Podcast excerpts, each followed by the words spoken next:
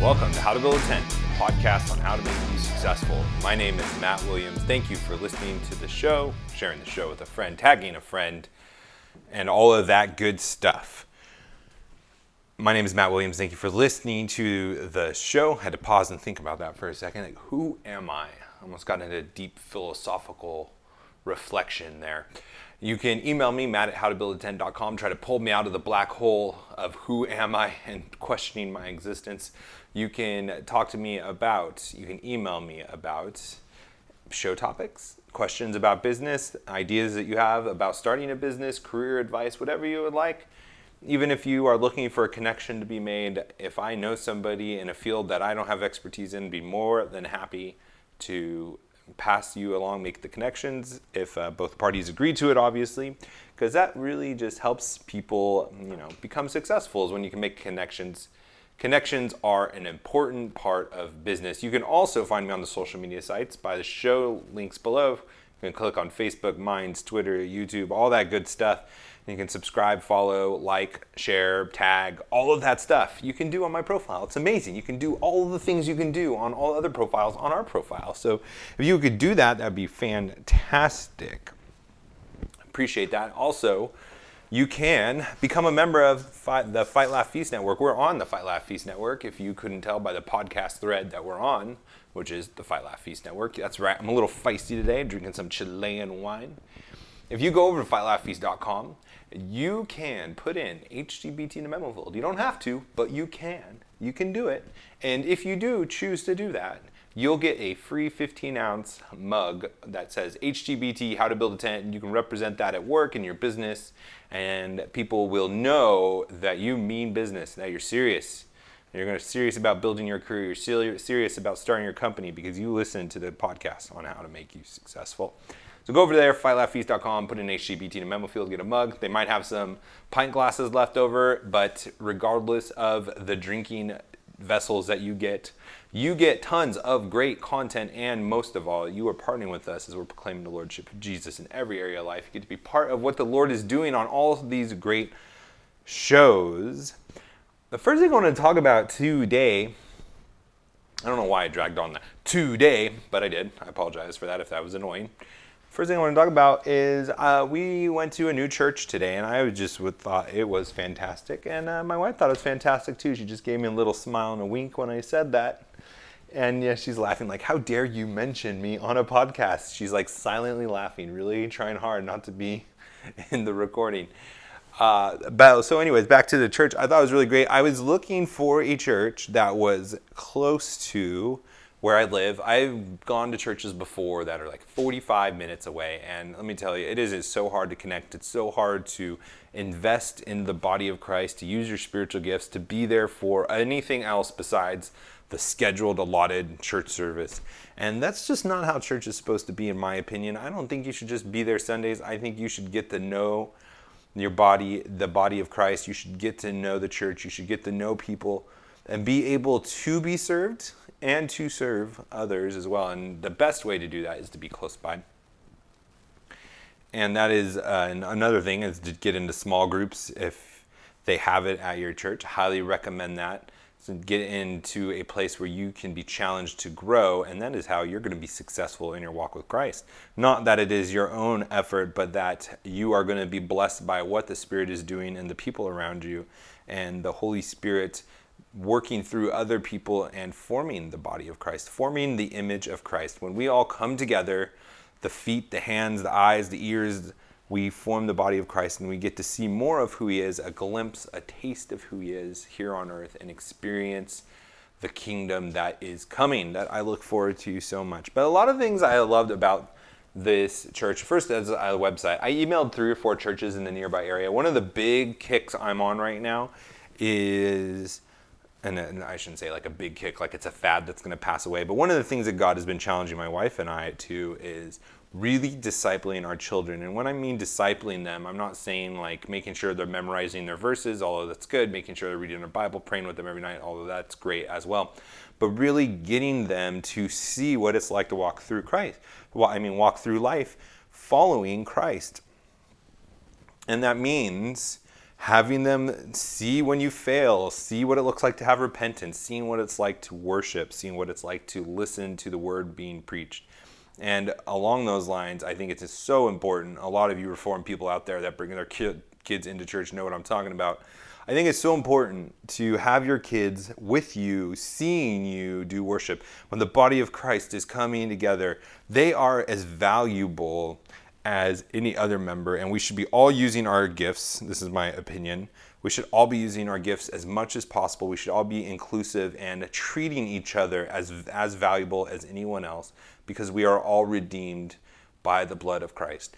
And that includes our kids. And sometimes, or at least my theory is, the reason why so many kids walk away in college is because they weren't discipled before then. They were sent off to Sunday school you know, Sunday school is great. Sunday school teachers, I'm sure you guys are amazing. You have great hearts, but there's something to be said about your parents leading and guiding you and taking that ownership. And even in church and showing your kids what it's like for you to worship, for you to submit to the Word of God, for you to submit to elders, and what it is like to worship together and include them and have them participate. So that is a big kick on me. So I emailed a bunch of different churches or not a bunch, three or four.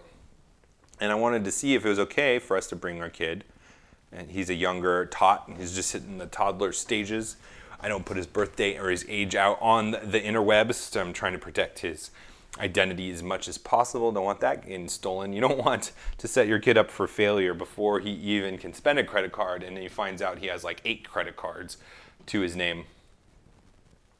And I got two back that were really great emails, and I got one canned response. Now that it was really disappointing to me because this was my church that I was actually looking forward to the most. I'm not going to say who it was, but if you have an inquiry, if you're in ministry and you have an inquiry about some questions, like I wasn't just like a quick, like a few, hey, I have a few questions before I would come check out your service. I was like explaining myself and like trying not to be like a Looney Tune, and I didn't want to sound like I'm demanding and expect to be served. I hate that so much and so I asked, and then I got a canned response back. Like it was, and there was no effort involved. I was really disappointed. So I'm not even going to go to that church, which sucks because I wanted to go to that church. It was my out of all the ones I saw on the website. Because I, you know, again, I just moved here a couple weeks ago, so I was looking through websites and you know Google Maps to see what's close. And all the ones I wanted to look at, that was the one, and it was just a canned response. Which application time warning entering application for business and other things. Uh, that would be like a header if you were watching the news or something. But uh, this segment, I highly recommend if you're in business, if you're handling customer service, if you're on your own, if you're in your career, if it's any employees coming back, try to avoid canned responses as much as possible. The only time that I really believe that a canned response is appropriate is for PR purposes where you're trying to control a narrative and you don't want slip ups to happen, or for legal reasons where you are trying not to put yourself in a more exposed way.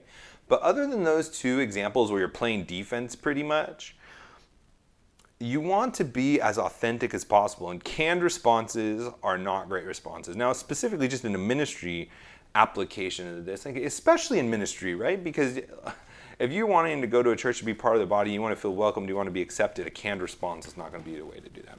Oh, anyways, back to the church that we went to. I, I, thought it was really great because they, they, again, they emailed and said, yeah, we have these programs for your kids if you want, but you're more than welcome to keep them in church service with you, which I loved. And then the, they have an actual training room. So they have like the breastfeeding room for mothers that are breastfeeding which pretty typical for bigger churches. But then they also had another room where it's like a training room where you can be there where your kids might be making noise. And they have like couches and they have a soundproof glass and it's like a you know like a recording studio, a soundproof room. And you can train and you can get in there and you can train your kid to start listening without disrupting um, the service.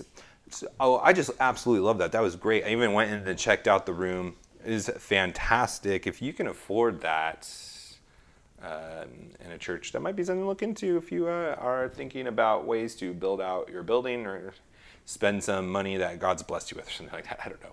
Um, and then I just thought the church service overall was really refreshing. Uh, I'm somebody who believes in utilizing all spiritual gifts, and some of you more conservative people like, oh my gosh, he's a Pentecostal. And I'm, no, I'm not Pentecostal at all. But, you know, I believe that the Spirit uses all his gifts that are listed in the Bible.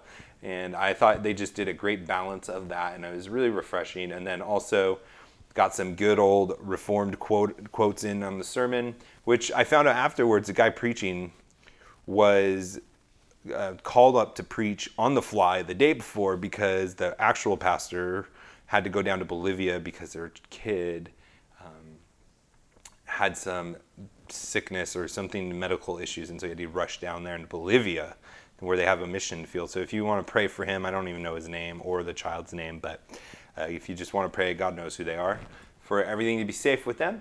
And I just thought I was just really impressed with the structure of the service. I was really impressed. I went through the like first time visitors program that they had and how they introduced you and the small groups and this is our mission field, this is what we believe. The guy who spoke came in afterwards and talked to a handful of us that were in a, like the new the new person room. It's like, do you guys have any questions? I so many people came to meet us and welcome us.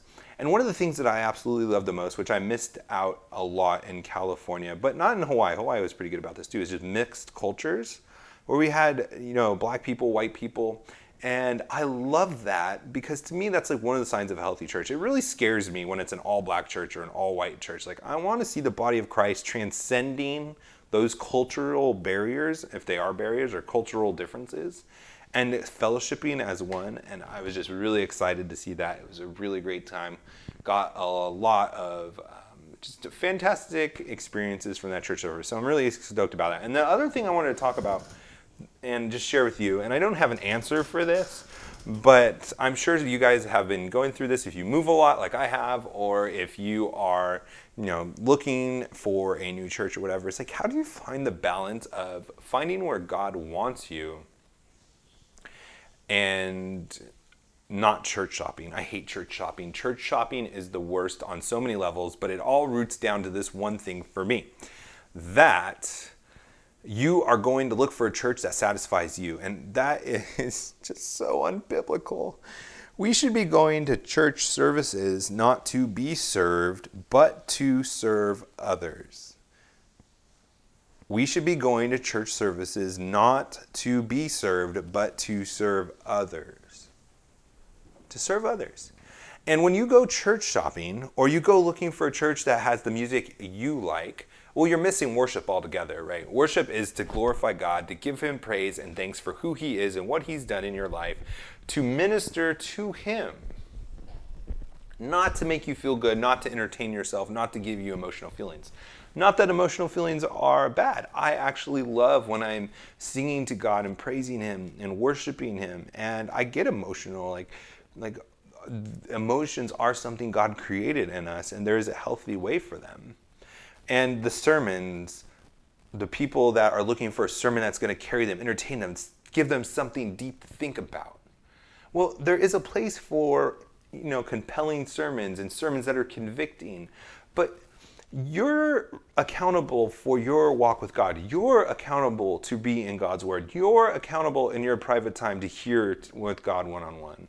And like so much is like emphasis is put on the pastor that's unhealthy way. And that's why when pastors fail, when they sin, there is an undue amount of stumbling that happens in people that are going to the church because they have elevated the pastor to an idol where he is the inter- inter- intermediary between God and man. He is the high priest, not Jesus. And that's where people start falling away when, when pastors inevitably sin and um, have to step down, have to take a sabbatical, whatever the you know agreed upon approaches. And then the last thing I wanted to say about this church that I thought was absolutely fantastic, that I don't hear about a lot either, is they were talking about how they partner with Presbyterian churches, Methodist churches, and other Baptist churches. I think they're non-denominational. They're not even a Baptist. Oh, well, okay.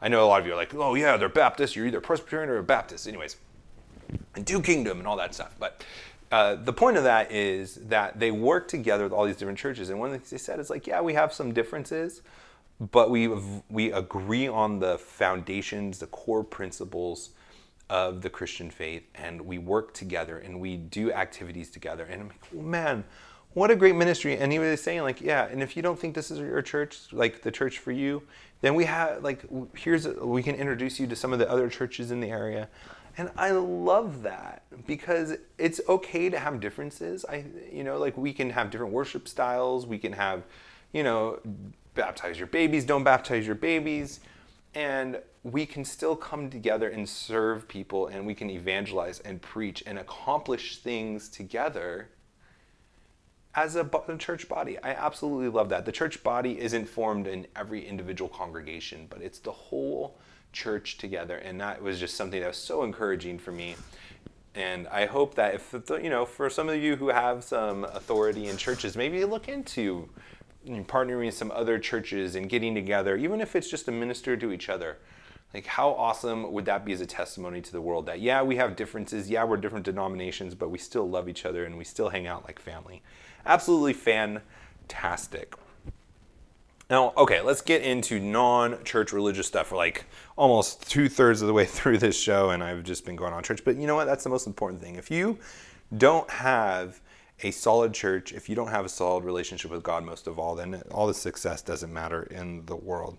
There's a few things I wanted to talk about, and the first thing I wanted to talk about was a article that was shared by our very own campus preacher, Keith and he was uh, saying like if you are complaining about the rising healthcare in the last five to ten years then don't blame the free markets and that is absolutely right but i want to add a little addendum to that as well or an asterisk and including or adding to what he was saying if you are upset about the prices you make in health and or the prices you pay for healthcare the services you are provided with the experiences that you have the doctors that you have if you are upset about those and you don't know the price that you are paying for those services, then you can't blame the free market. And I add that because it just goes to show and proves that you are not dealing with a free market whatsoever. And I know that is the scapegoat, that is what the punching bag is for the socialist and all the left. But a free market is the freedom to buy a product or service at a price sold by the choosing of the person who's providing the product or the service. If you don't know the, pro- the price you're paying for the product or service, there's a middleman, there's somebody else that's involved. There's, you don't know how much you're paying for that x ray, for that surgery, for that consultation, that doctor's visit. That doctor's visit is not the price, is not the copay. There's a huge amount of other expenses that go into that that you don't see, but you're paying through insurance. That is not the free market. If you are upset about health insurance, the cost, the quality, whatever, you can't blame the free market. The free market is the solution. The day that you start to buy your x rays, your surgeries, your doctor's services, the same way you buy a car, a house, a number of different things, that is the day that you are going to have affordable health care. That is the day you're going to have quality health care because there are so many options out there. The competition would be healthy, the competition would drive down prices, and the competition would force quality to go up, or doctors would not be able to stay in business. And it would incentivize more smart people to go into the medical field. The medical field is a discouraging place nowadays to go in because the reward for the cost the extra amount of student loans, the extra years of school. It's just not worth it on so many levels. So if you don't know the price of what you're paying for your product or service, it's not the free market. You can apply that to anything, but specifically healthcare is uh, that is true for healthcare. Now I was looking through something while I was like slowly dragging out my sentences. I thought this was pretty cool. The 10 best universities in the world. Now, as you know, that have listened to the show for a long period of time, you hear me talk about value a lot. The value is an equation, simple equation. It's the benefit minus the cost. If your benefit is greater than the cost, then there's value. If you are, if the cost is more than the benefit, you're losing value. It's a negative. And I think a lot of people that are going to college are losing value, they're losing net worth, they're losing assets because the benefit of college is actually arguably decreasing, not increasing, and the costs are astronomically increasing. And so, when the benefit stays the same but the costs rise, the value shrinks more and more until it becomes negative because, again, value equals benefit minus cost. But there are some elite universities out there that is worth every single penny.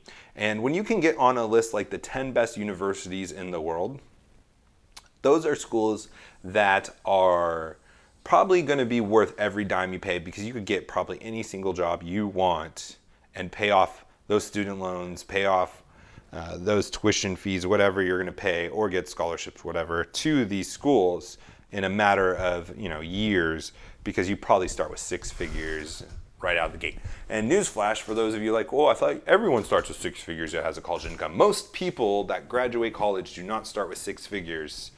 I hate to break it to you, especially if you're outside the STEMs. But I just wanted to go through this list because it was kind of fun.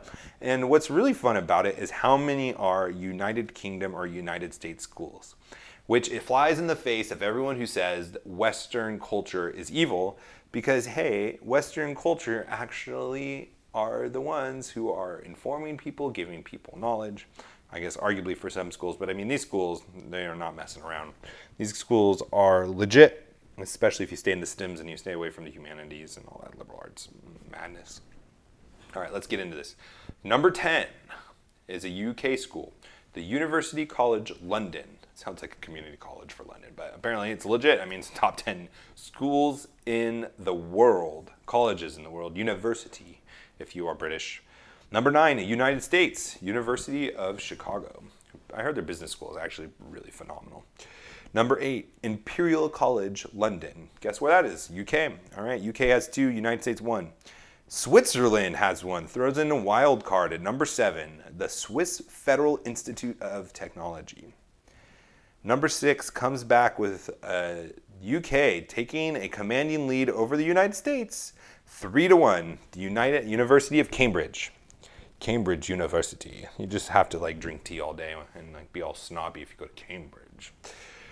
Which, um, which is kind of funny story actually. Uh, my school had a, a uh, trimester abroad at Cambridge. I totally should have gone on that one, but I didn't. I would have been nice to say I studied at Cambridge University. Number five, another United Kingdom school, British school.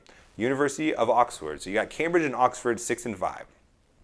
So that is one, two, three, four UK schools and one school from the United States. Chicago is the lone wolf representing. But then United States comes out strong. Number four, California Institute of Technology, Caltech. It's kind of like the MIT of the West Coast.